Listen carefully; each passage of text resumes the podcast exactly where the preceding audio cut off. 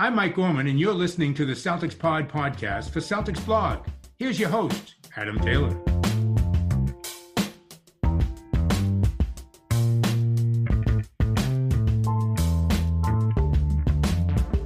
We're back with our team by team draft breakdown. Today I'm joined by Chase Whitney from At the Hive, covers the Charlotte Hornets, and he seems to be very interested in talking draft.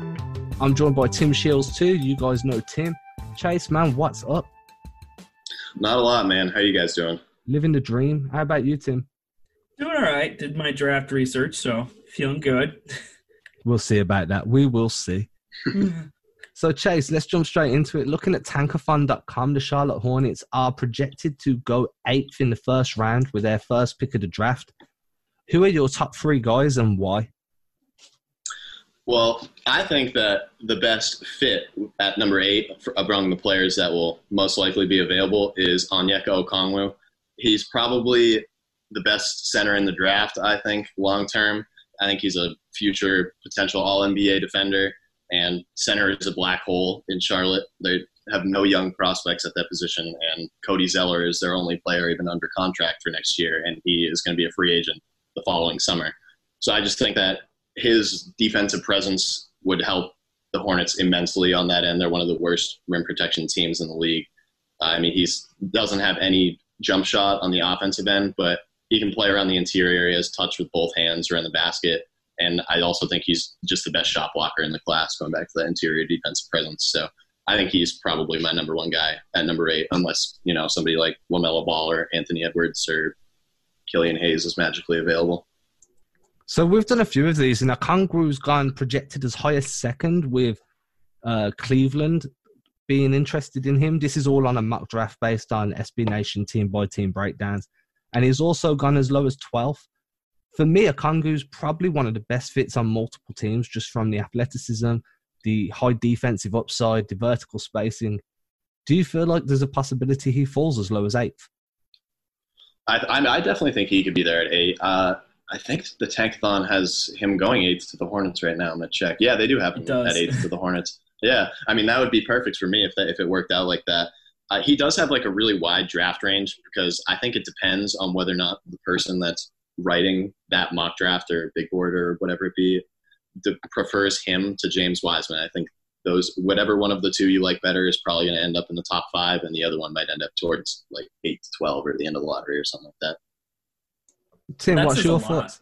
Um, so I know that Adam has really been big on Okongwu, um, just in terms of how he fits with so many different teams, especially if for some reason the Celtics we've talked about trying to move up into that top ten. Uh, he's an impressive impressive player. I've looked through his footage a little bit.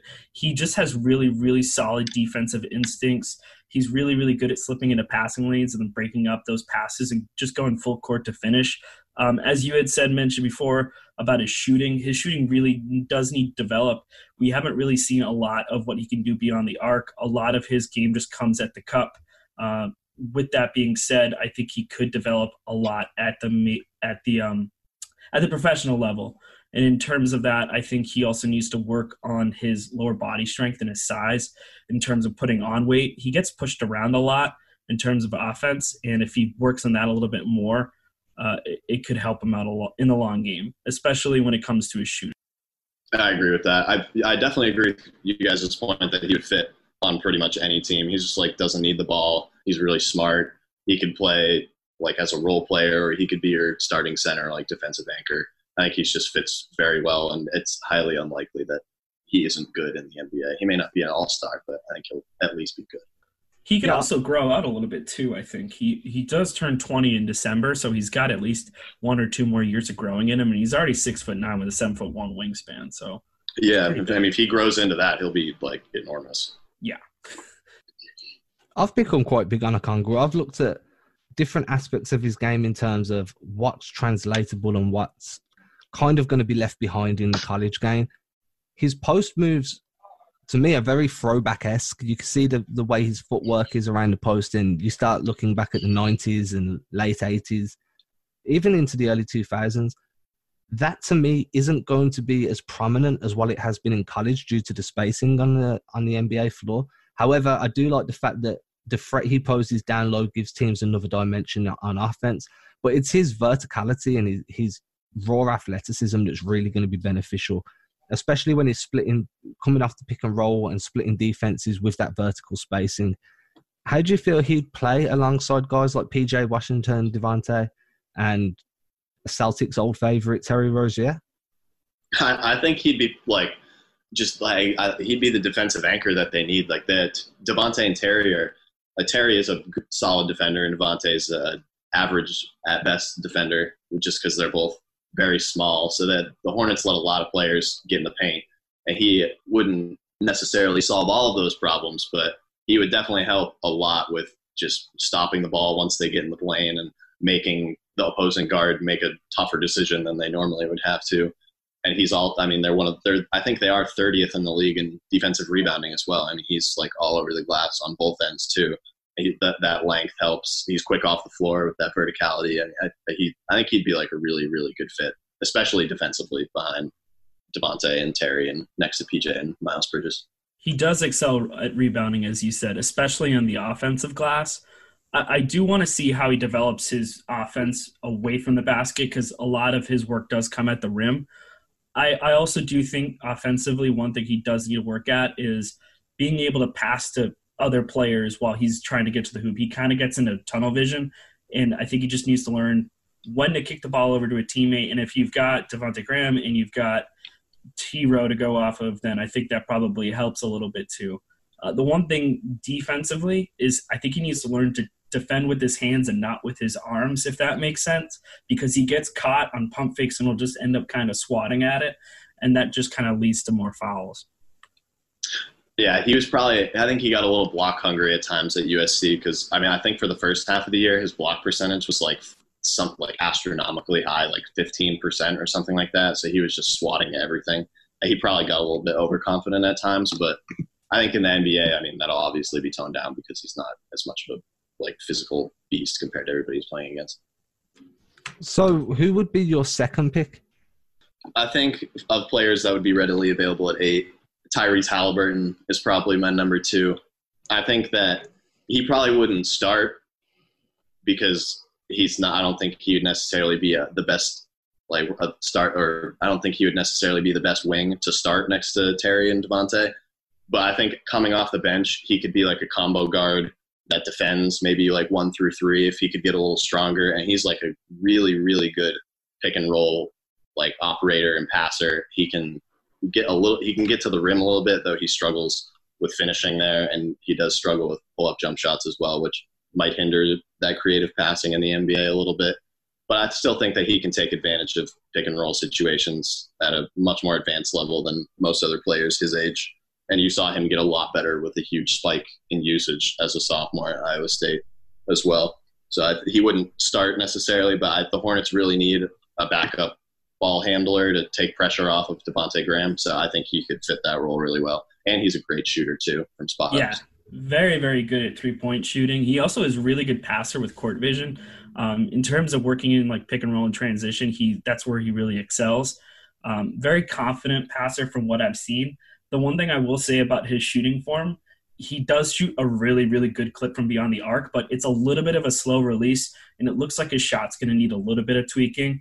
Um, he overall, like when he jumps, he doesn't get that much height or lift on his jump. Like his feet don't actually get that far off the off the floor. Um, so I think he's going to need a little bit more lift off that jumper. And I also noticed like his elbow kind of locks out on his release, so it just needs to be a little bit more flexible in my mind. Yeah, it's a little bit like a shot put release almost. It does need to speed up a little bit, I think, for him to be effective, especially with like off the dribble shooting. And where do you think he fits in best? Are you expecting him to come and bolster the second unit, or do you want to see him in the first team from the opening tip? I would imagine that he'd probably come off the bench to start the season just because, I mean, I don't think he would take Terry Rozier's spot on opening night after Terry spent the whole season starting last year. But and I, I think he would just fit a lot better as like kind of running the show on the second unit, like setting the table for everybody. Because Devonte was really the only guy on the team that did that. As you guys know, Terry Rozier is not necessarily the best playmaker for others all the time, but I mean, and after him and Devonte, there's no other player that's really even close to a point guard on the roster. So I really I think they need somebody that can handle the ball and just run the offense and get them into sets. So my biggest worry is whether or not he's going to be able to find his shot in the NBA, whether or not he's going to be able to score enough to remain viable as a first team option, or whether or not he's going to be better served developing his game over the first few months coming off the bench. Do you see that as a worry, or do you feel quite confident he's going to be able to find the hoop? I, I definitely see where you're coming from with that. I think that, that depends on his like shot transformation as well, with how comfortable he would be right off the bat. Because I mean, if he changes his jump shot a little bit and it's a little quicker and there's no more questions about that type of thing, then that kind of changes how people are going to or teams are going to guard him in the pick and roll. And they're not necessarily just going to have the big drop back and take away the pass as often because you have to respect his shooting a little more. So I think if that can happen, that that like small thing, or not necessarily small, changing your jump shot's a pretty big thing. But if that were to open up, I think, or if that were to happen, that would open up a lot of possibilities for him. I, I think he also needs to be a little bit more aggressive. The one glaring thing being, um, due to his strength and weight, he's not really trying to go into ISO very much. He tends to bring the ball up the floor and kind of dump it off to someone as opposed to trying to create his own shot. So, in terms of how that affects the defense, they're they're not getting drawn towards him. He's not opening up teammates by trying to create his own shot. So, I think if he gets a little bit more aggressive um, and just trying to push the defense a little bit there, it, it, will open up more shots for his teammates. And especially if you're looking at Charlotte's situation, that would be really, really good alongside uh, Rozier and Graham. Yeah, I agree. I, I think that he needs to, his lack of like self creation at this point does hurt him a little bit. And him just developing more of like, I need to go to the basket and get downhill type of mentality and just being able to kick it out to shooters would probably, that he would fit really well if you were to, you know, adopt that type of mindset. I feel like most of the players in this draft, from what I've seen going through like strength and weaknesses, a lot of them is like strength and weight because oftentimes you're seeing people get pushed around both on on both sides of the ball, especially on defense, because of that strength and weight. Most of these players that you're looking at, at least in the top five, what I've seen so far, are on the younger side. So they're guys who can grow into their frames more gradually. And he's definitely one of those guys I could see developing big time, especially if he hits a growth spurt. Yeah, if he gets a little stronger, I think he could defend pretty much any position on the perimeter because he has the length. I think he has like a 6'9", 6'10 wingspan. So if he grow, just adds a little bit of strength, I think he could handle his own against pretty much anybody on the three point line. How do you feel his playmaking skills fit in with the team that you've got in the system that you run? Well, James Borrego actually talks pretty often about how he wants everybody on the t- or not everybody on the team, but ideally he would like everybody on the team to be able to make plays for themselves and others, and also shoot threes whenever they're presented to them. And he does both those two of those things very well. And he if he learns how to make plays for himself to even like uh, like half the degree of a normal NBA player that's a self creation scorer, I think he'll be like more than fine. Which leads us on to your third choice for the eighth pick. Who do you feel like, if the other two are off the board, who do you feel like would be the best option for you? I like Devin Vassell a lot, or Vassell, sorry. I, I, always mess that up when I say it out loud. When I read it, I say Va- uh, Cassell, like Sam Cassell, Devin Vassell. But when I say it out loud, I always say Devin Vassell. I don't know why I slip up like that. But I think that he is definitely the best fit if they happen to fall a little bit in the draft as well, if they go down to like 9 or 10 because at that point you're probably not going to get a player that's like a franchise altering like prospect. So uh, the elite like three and D potential and like just all like safe pick Devin Vassell or Vassell would be a great choice, I think, because I three pointers and defense fit in on every team. So you don't need to really work with him to fit into your offensive system. He doesn't need the ball to be successful. He's improved as a playmaker for others as well, and as well as a pull up shooter and I, I obviously think he's like one of the best team defenders in the draft, if not the best. And you can always see him on that end, like pointing things out, running over to help with rotations before the rotation is actually needed, like finding openings before they're there, getting his hand in passing lanes and stuff. He's just a really smart player that would fit in pretty much anywhere. And if he's available, I'm sure he would be available at eight because I don't know if he's like a top five, top seven guy, but if they fall to like nine or ten or eleven, I, he would definitely be the guy that I would want to scoop up. most of the stuff that I've seen about him is seeing him like fall anywhere between eight and twelve, depending on if a team's really high on him. I, I definitely agree about the defensive part. Uh, one of the better team defenders. He's really sharp on his defensive rotations, and he's really good on picking up on switches and playing help defense. So if you give him a clear cut role defensively, he can only really help you there. He's got really good lateral quickness, and because of his size, it makes him really good at shot blocking, especially for guard and he's really good at reading those passing lanes. And because of his reflexes and instincts, he kind of forces the offense to recognize him as a threat. Um, I do agree on the sh- spot up shooting aspect too. Um, he's really good at pulling up from three and working off the ball in that regard. He's got a high release, so that's going to translate well because it's not like he's got to break down his entire fundamental shot. I did look through some of his shooting, and the one thing I will say is like his legs get a little bit far apart sometimes when he sets up, so maybe he needs to tighten up that base. Um, outside of that, I mean, he's got all the tools really there to be a well-rounded offensive threat. He just has to work on kind of carving it out and working on his footwork, um, specifically working on his ball handling as well. For me, the biggest red flag around Devin Vassell, if that's it, or Vassell, Vassell, however you want to say it, is like he's Vassell. Vassell.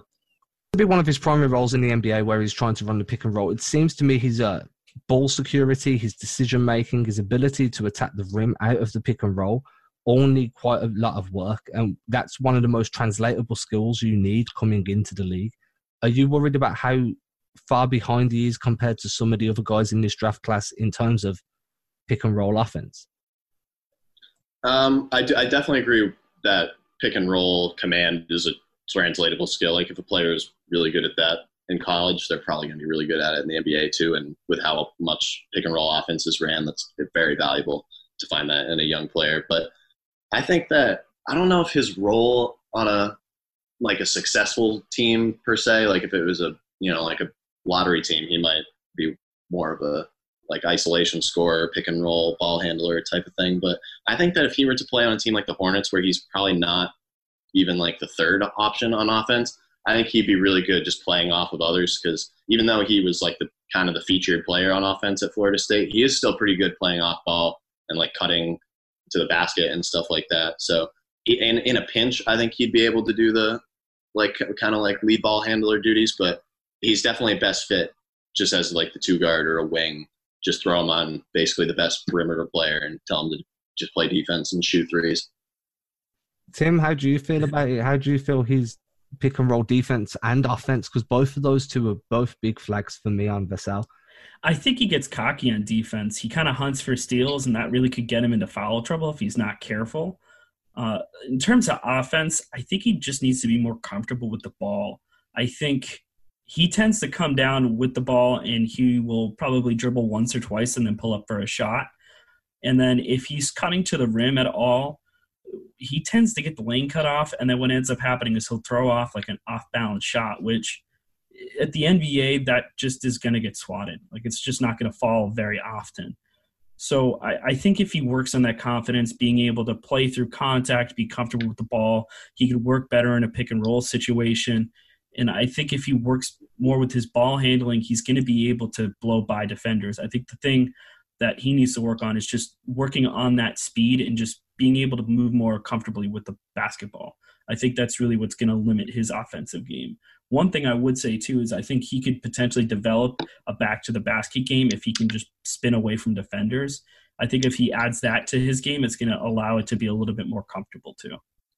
Yeah, he's big too. He could definitely has the ability to shoot over people if he develops that type of thing. And Chase, you said you see his role being more of like a a run the floor, get into the corners, or get open in three point shooting position and play more of a spot up position. With his off ball movement and his poor decisions when choosing when to cut, do you feel like that he that can be ironed out and he can be a solid deep ball threat for you guys, or do you feel like that's going to be something that's going to be in the works for the next few years? I think he'd be. I mean, if James Borrego likes to shoot threes, I think that Devin Va- or Vassell would fit pretty well. Just you know, running down the floor and shooting threes whenever those looks are presented to him. He showed a little bit more pull-up scoring gravity as the year second year went on at Florida State. So I have at least some reason to believe that that's coming along. So I mean, if he can do like just make the open threes and do a little bit of self creation on the side, probably when he's out with the second unit, I think that he'd be a pretty solid fit there. I like though. Like I've only said negative things about him up to this point. I please don't think that I'm low on him because I do feel he's one of the higher floor guys around that point in the draft, which is quite crazy to say considering we're only talking about the eighth pick, which goes to show the weirdness of this year's draft. I do like his jump shot. I like the way he can drive out either side of the spot ups. I like the way he can shoot off the catch. Mate, a good thing I like about him as well is his length on defense. When he stunts on guys, the pressure he adds due to that wingspan is enough to cause a few turnovers. He was averaging 1.4 steals per game this season in the college league. Yeah, I think um, I've heard. I don't remember what podcast this was, but it was some NBA draft podcast, and they, I think it's steals are often like the most translatable stat for an NBA prospect. Like if you look at successful NBA players, they all stole the ball a lot while they played in college. Which takes just because I think it shows IQ too. It does, as well as uh, uh, something got said to me a few days ago in terms of NBA guys that I'd never considered, and that was deflection shows defensive work rates more than steals because if, if you're causing deflections and you're causing tips, then you're jumping the passing lanes more regularly. And I'd never looked at it like that before, and it kind of transfer, transformed how I look at guys playing active defense. Yeah, I mean, you just think about all the times that you're watching whoever play defense and they tip the ball and it rolls out of bounds. They don't get the steal for it, but I mean, that's like that's a successful defensive possession. I mean, you stop their whole offense and made them have to reset and go again with a shorter shot clock. I mean, that it doesn't show up in the stat sheet, but that type of thing is definitely like just as valuable as a steal. So that's going to take us up to a break, and when we come back, we'll look at your second round guys, and then after we spoke about that, we'll just get a recap off you from what you felt for the Charlotte season so far. So we'll be back in a moment.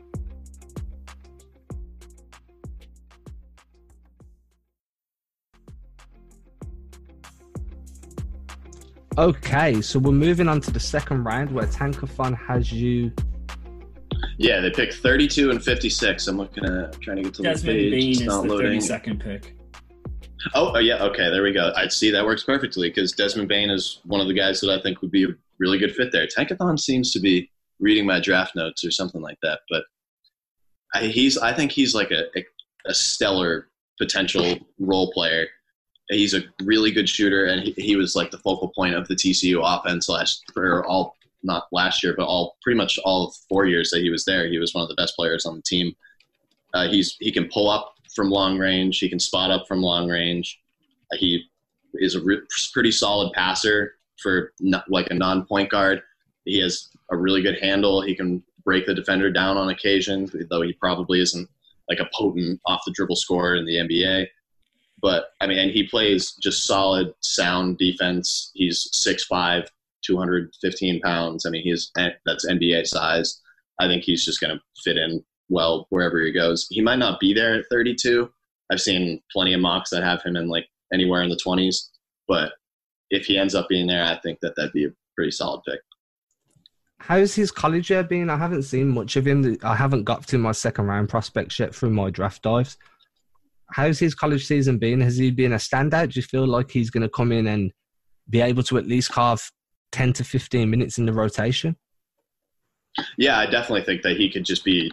that He probably, I mean, he wouldn't be like the feature role player off of a bench, but he could definitely come in and play like solid minutes every game, like 10 to 15 a night if he wanted to. His per 36 minute averages last year, he shot 44.2% from three point range on six and a half attempts per 36, 45% from the field, 3.9 assists, 6.3 rebounds, and his true shooting percentage was 57.3. So he's just a very efficient player. He's pretty smart with the ball. I mean, he doesn't turn the ball over a lot at all.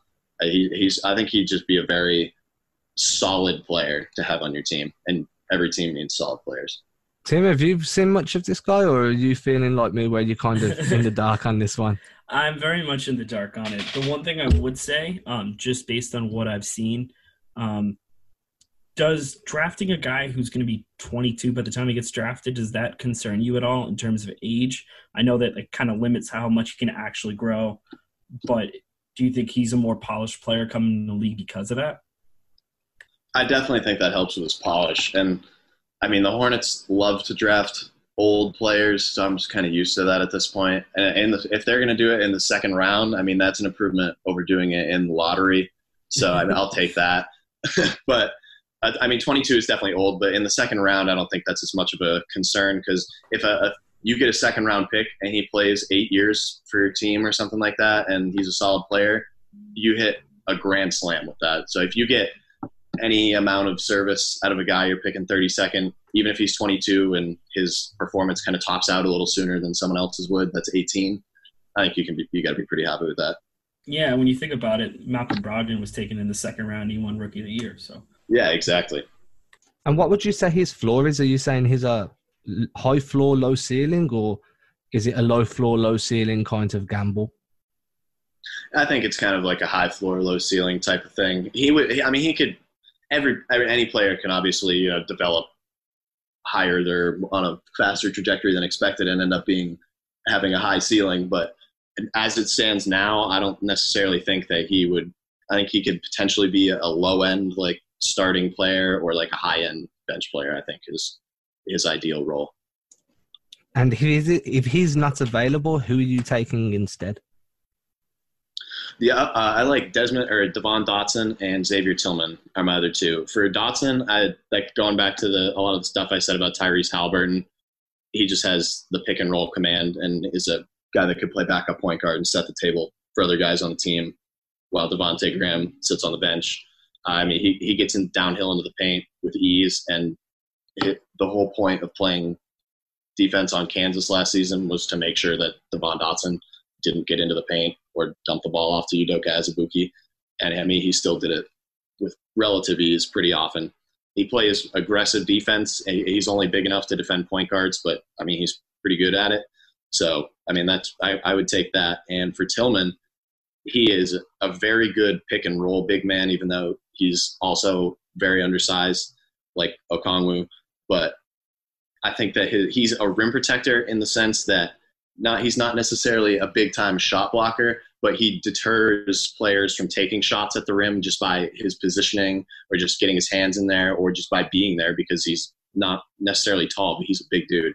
And he's a very smart like team defender. He can kind of just be the defensive anchor that's you know pointing out rotations on pick and rolls and stuff. He's a very good pick and roll defender as well as being a great pick and roll passer and finisher on offense.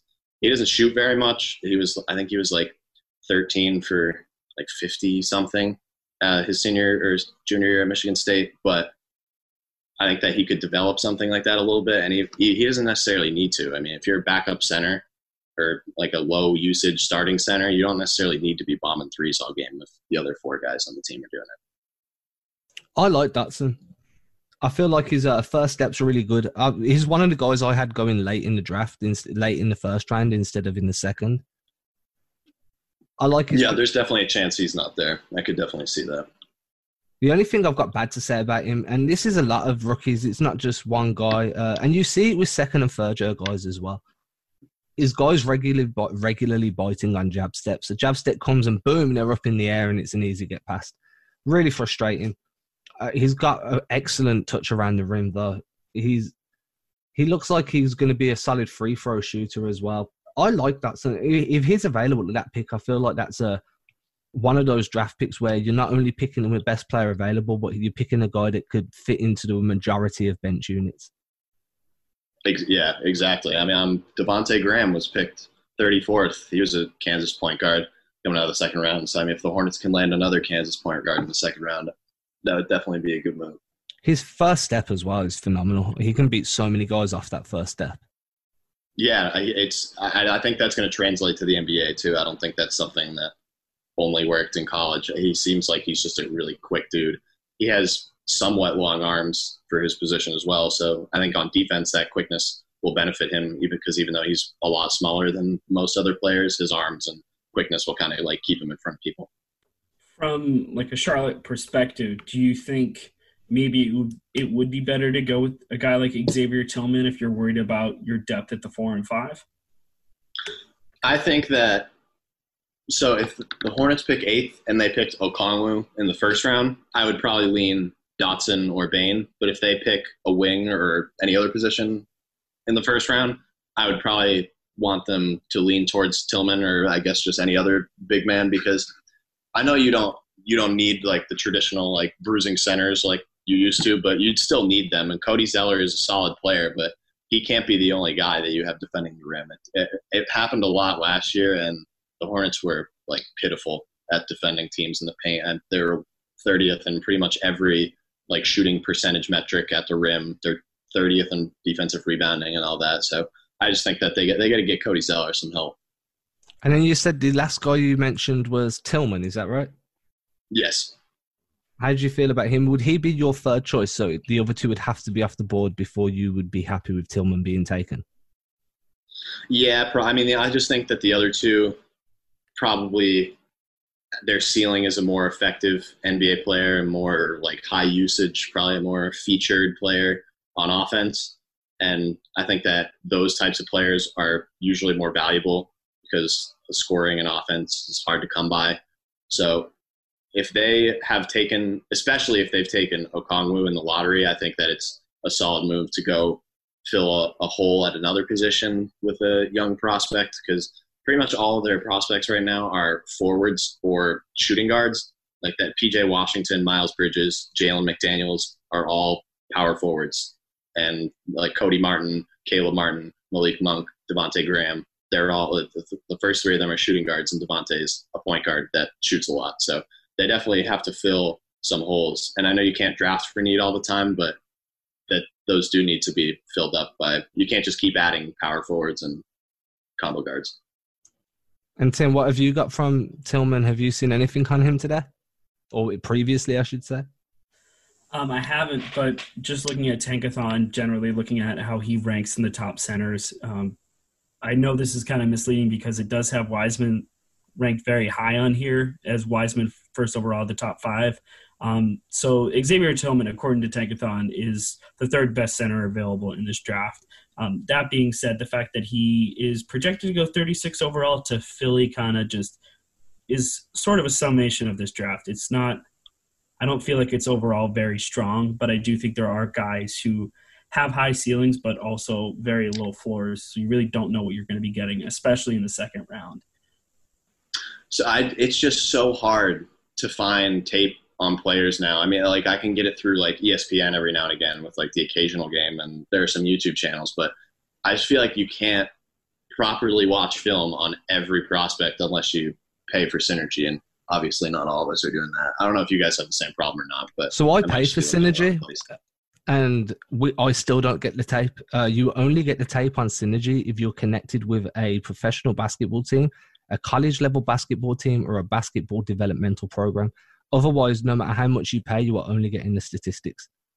Oh, I didn't see. I didn't know that. I thought they gave you video if you paid. No, I. Oh, that's interesting. I've been using Synergy regularly for over a year now, and I've had many conversations with their sales department about why I can't get the video.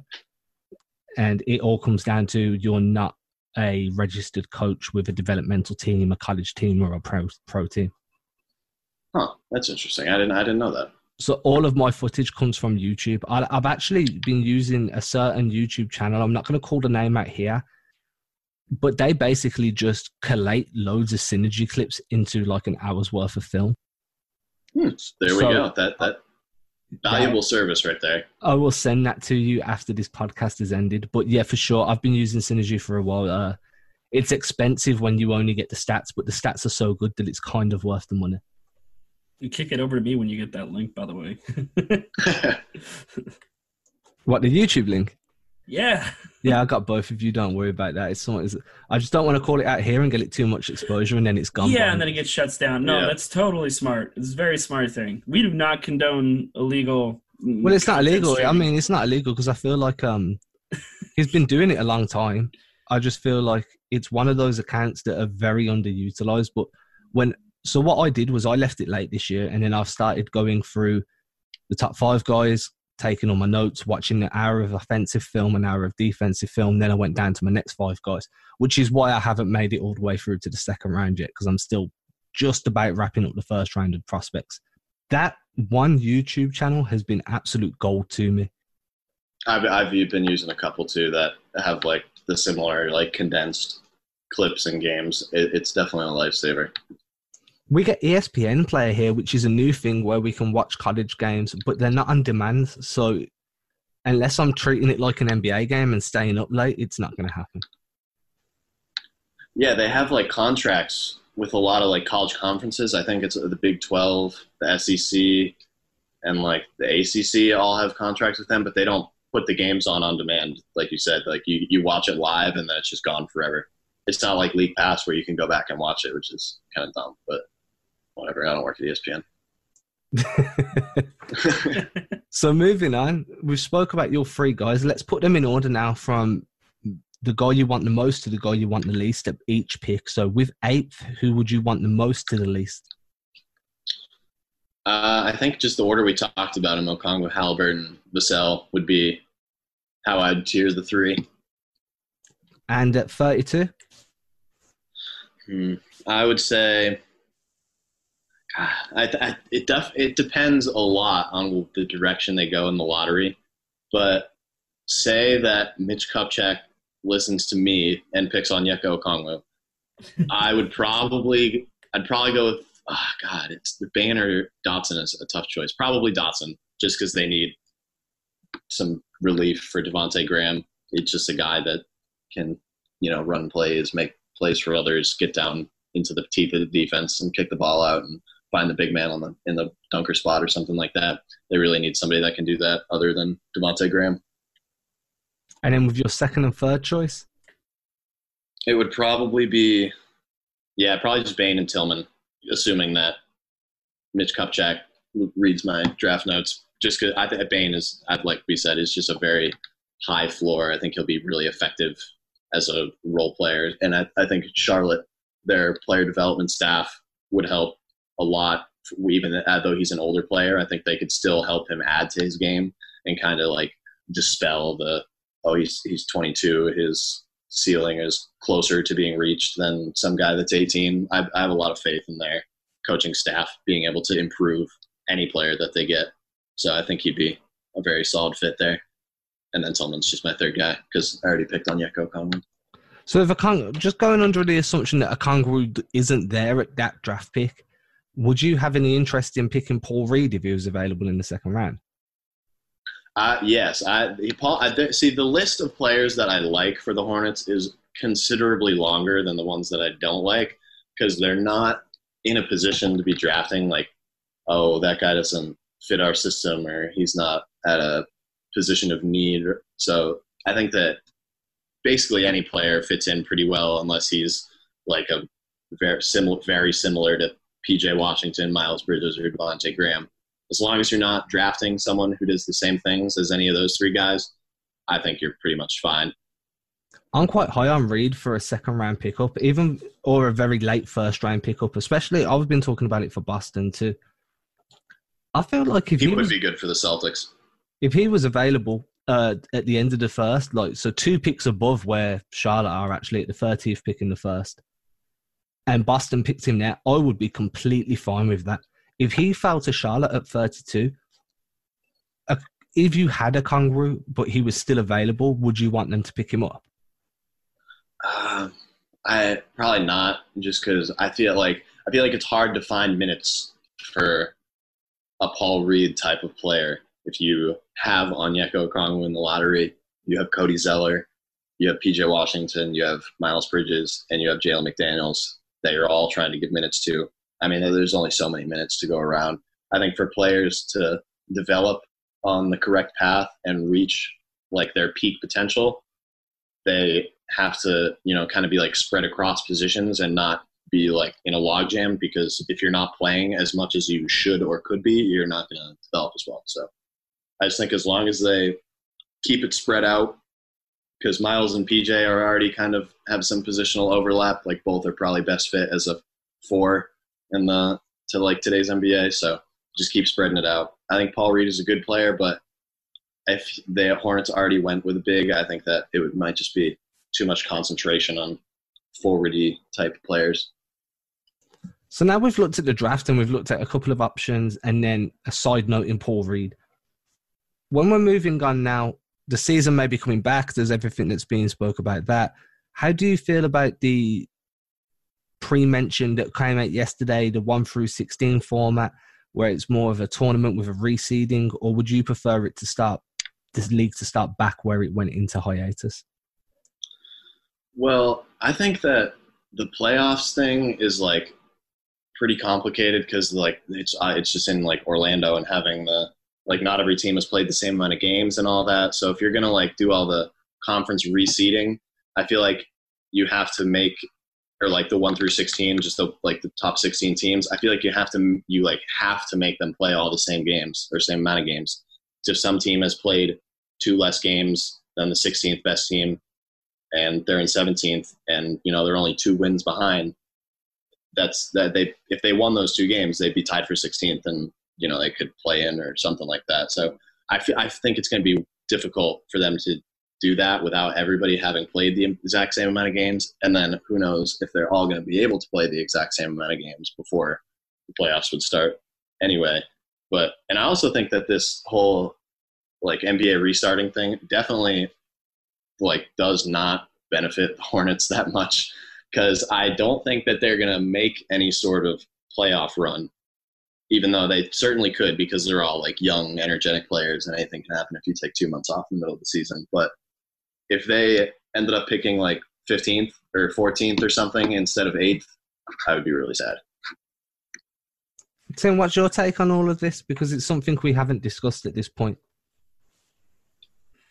in terms of them just jumping right back into it versus just going into playoffs or what what do you mean like in terms of my opinion on that yeah. I think i think returning to play for at least a few games makes sense. Maybe doing some kind of playing for teams that are on the bubble. I don't know how in terms of seeding it's going to pan out. I don't know if that gives un- some other teams maybe some time to get back into the swing of things. So you know, if first seed's waiting for that eighth seed matchup or 16th seed matchup, whatever it may be, for those last two seeds, maybe that gives other teams time to get into practice facilities, get back to the swing of things, get back in five five scrimmages, working on stuff like that. So maybe doing a couple games to see if teams can work out their seeding and then maybe doing a play-in tournament for those last seeds makes a lot of sense just because it gives other teams more time to kind of ramp up to it. I just think there's no way they can jump right back into playoff basketball. It just doesn't logistically doesn't make sense because you're already asking for these guys to do a lot. Going from no play to straight up playoff basketball, regardless of what the matchup is, that's going to be difficult. So I think you're going to probably see about a month or so of practices and then maybe getting in a couple regular season games for teams to just kind of get a little bit of momentum, get back a little bit of play, just trying to get back to that speed. I think that's really just going to be the big deciding factor in it. I wouldn't be surprised if the NBPA kind of steps up in that regard for their players.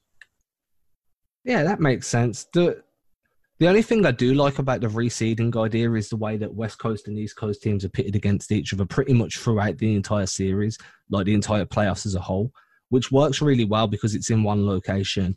They're in that bubble anyway. So, but when you looked at Boston's potential run to the finals and they had to go through who was it? The Sixers, the Clippers, and the Bucks just to make the finals.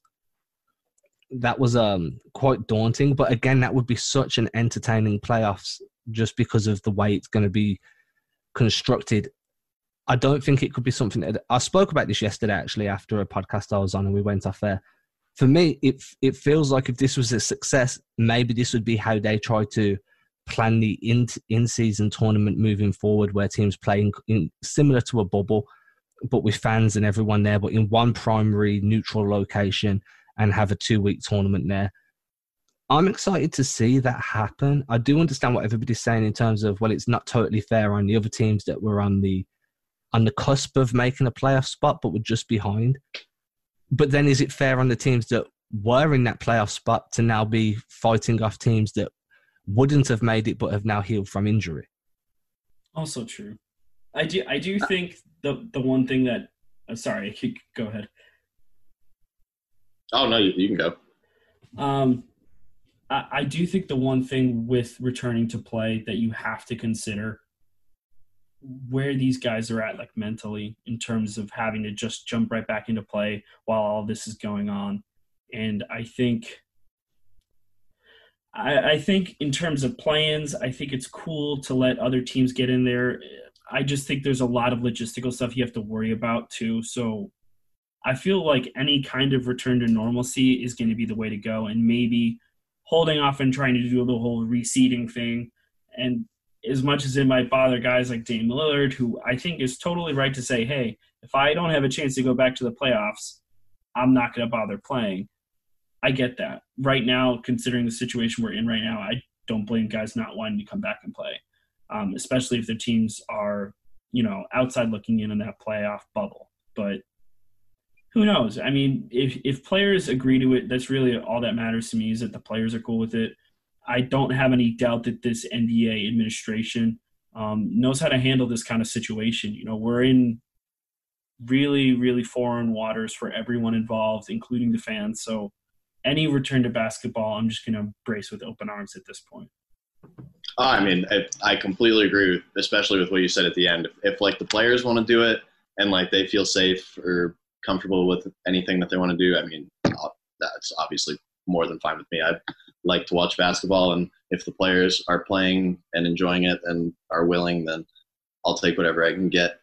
And I also think that if this ends up with the start of the season being pushed back like permanently to like November, December or something, I think that's in a weird way like a win for the NBA because I, I think that that schedule change is something that is pretty much inevitable for them to kind of like get away from competing with like the the heat of the NFL season, and they kind of get their own like starting period separate from the NHL and college basketball. So I think if that ends up happening, I think that would be like a tiny victory in all of this very strange waters. So that pretty much wraps us up for today's episode. Chase, I want to say thank you for coming on. Do you want to take this time to plug your socials, any work that you're working on, anywhere people can find you? Uh, well, first, I, I, thank you guys for having me on. It this was a lot of fun, and I really appreciate it. But anybody that wants to, you know, keep listening to me talk or read anything I have to say, go to atthehive.com. It's the Charlotte Hornets SB Nation affiliate that I write for, and uh, you can follow me on Twitter at Chase Whitney underscore. And uh, yeah, I think that's actually the only two ways to, to find me. So.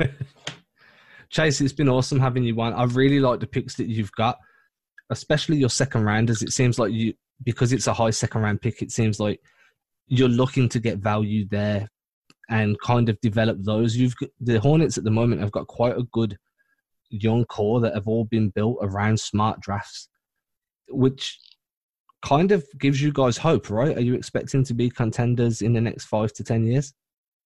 I think so. I mean, Mitch Kupchak's draft record since he came to Charlotte has been like pretty solid. I mean, he's done what he can with their like cap hell situation of paying Nick Batum twenty five million dollars a year and Bismack Biyombo seventeen, Marvin Williams fourteen, and all that stuff.